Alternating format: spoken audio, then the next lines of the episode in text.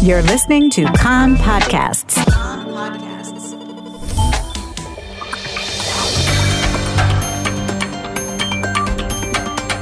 You are listening to the English language news of Kan, the Israeli Public Broadcasting Corporation. Good afternoon. It's 2 p.m. in Israel, Wednesday, May the 12th, 2021. This is Nomi Segal with the news. The security escalation. An Israeli was killed when an anti tank rocket fired from the northern Gaza Strip hit the car he was traveling in near a community in the Gaza periphery. Three other people were injured, including one critically, one seriously, and the third lightly. The evacuation of the injured was carried out under heavy shelling. This morning's fatal border attack brought to six the number of Israeli fatalities since the start of the hostilities on Monday evening. Siren alerts have continued to sound in Israel's south, south this morning. A few minutes ago, there were siren alerts in Ashkelon and Ashdod, earlier in the Gaza periphery. This followed multiple barrages of rocket attacks on Israel since last night, spanning central and southern Israel, including Tel Aviv and Beersheba. The IDF said that some 850 rockets were fired into Israel and that another 200 rockets that were launched fell inside the Palestinian territory. This morning, a father and his teenage daughter were killed in a rocket attack near Lod. Khalil Awad, aged 50, and his 16 year old daughter Nadine were killed when a rocket struck their car in an unrecognized Arab community between Lod and Ramla. Last night, a woman was killed in a rocket attack in Rishon LeZion. She's been identified as 63 year old Leah Yom Tov. Two women were killed in rocket strikes in Ashkelon yesterday 52 year old Nella Gurevich and 32 year old Soumya Santosh, a caregiver from India. Since the start of the escalation on Monday evening, more than 50 people have been physically injured. Currently, nine people are hospitalized in serious condition in hospitals around the country. The IDF continues to carry out widespread strikes in the Gaza Strip, hitting some 500 targets since the start of the campaign. The targets include homes of senior Hamas military officials used for terror infrastructure.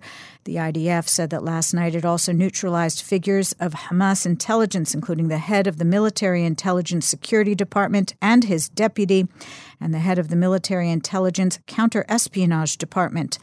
Israel Air Defense Forces this morning intercepted a Hamas UAV that crossed from Gaza into Israel. The Israel Air Force this morning also targeted two rocket launching cells. According to the Hamas run health ministry in the Gaza Strip, 46 Palestinians have been killed in Israeli bombardments, including 13 children. Some 300 people have been injured. The Biden administration is reportedly considering dispatching an envoy to the region to try to bring an end to the fighting. A Kan reporter says it could possibly be Hadi Amr, the Deputy Assistant Secretary of State for Middle East Affairs. Meanwhile, in the wake of reports of efforts for a UN mediated truce to end the current round of violence, an Israeli source told Kan that it is clear there is no ceasefire from our perspective. A civilian state of emergency was declared in the mixed Arab Jewish city of Lod following wide scale riots by some Arab residents there. Three companies of border police have been deployed in the city, and others have been dispatched to other mixed cities around the country that have seen unrest. Sixteen reserve border police platoons have been mobilized in areas to deal with the violence. Since last night, police arrested 270 people suspected of involvement in disturbances and riots in northern and central Israel. Border police dealt with 40 different areas and locations across the country where vehicles were burnt, police attacked, and damage caused to public property. Some 1 million children in communities in the south, center, and coastal plain of Israel stayed home from schools and kindergartens today. A Homefront Command directive ordered educational institutions closed from Netanya and southward. Heads of local authorities in the Jerusalem corridor also announced cancellation of in person learning. All municipalities were holding remote learning with an emphasis on providing emotional support to students.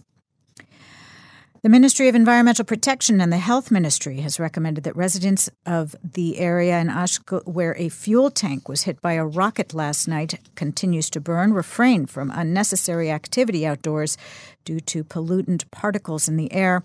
The directive does not apply should residents be required to go to shelters outside their homes. And Israel Railways has announced a resumption of service between Tel Aviv and Lod to Beersheva via Lod and to Ashdod via Rehovot. More information can be found on the Israel Railways website or by calling the information line at star 5770.